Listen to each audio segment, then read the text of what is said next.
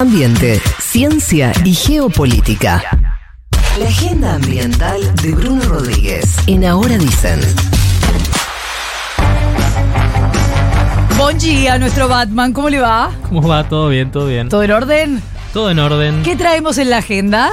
Bueno, hoy traemos la agenda del el C40, porque Buenos Aires es la anfitriona del evento climático a nivel internacional de las 40 ciudades más importantes del mundo, que va a ser del 19 al 21 de octubre. Ya. Ya, ya arranca. La reta es el vicepresidente de esta red internacional. La presidencia le cabe a la alcaldía de Bogotá, de Colombia.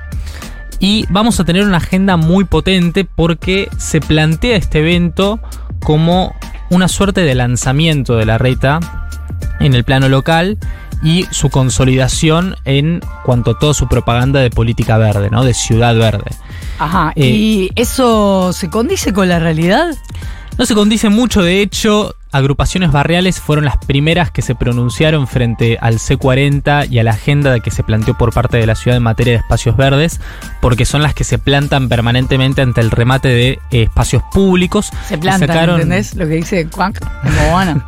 Déjalo muy bueno, Florencia, muy bueno. favor, No, esa boludo lo interrumpas. Me pareció muy bueno realmente. Es muy bueno, sacaron un documento eh, denunciando cómo el gobierno de la ciudad hace lo- la contaduría de los espacios verdes de la ciudad de Buenos Aires, incluyendo macetas, Canteros. eh, canteros, Sí. cementerios, Me- derivadores ¿se de puede acceder a tránsito. Ese documento me interesa. Se puede acceder a ese ¿Me documento, lo podés acercar? también te lo Ahí puedo va. acercar. De hecho, también recomiendo Trabaja mucho, para mí, Bruno, dale. recomiendo mucho, laburando para usted, eh, leer el informe que hizo la Fundación Bungeborn sobre eh, la taxonomía de los espacios verdes en la ciudad de Buenos Aires, donde habla justamente de esta política que tienen en el registro, eh, incorporando, bueno, cementerios, canteras, derivadores de tránsito y demás. ¿Hay otras ciudades donde pasa eso? O sea, donde las cuentas se hacen así.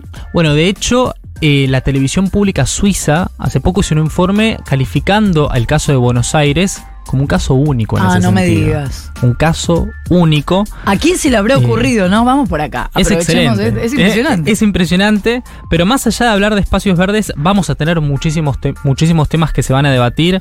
Eh, algunos, por ejemplo, se refieren al financiamiento verde.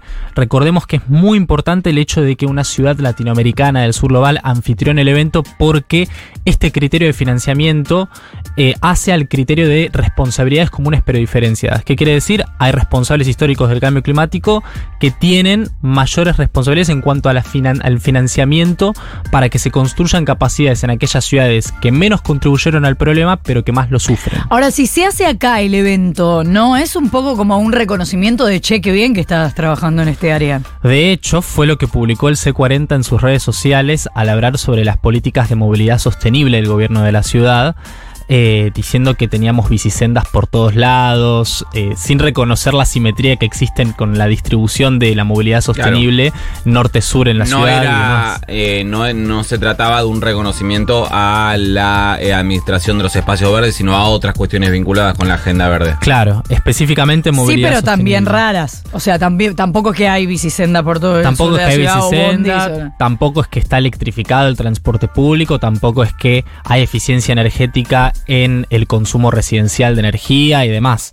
Eh, pero bueno, también vamos a tener un foro de negocios para hablar específicamente sobre las inversiones verdes en áreas estratégicas como, bueno, eficiencia energética, transición de la matriz energética.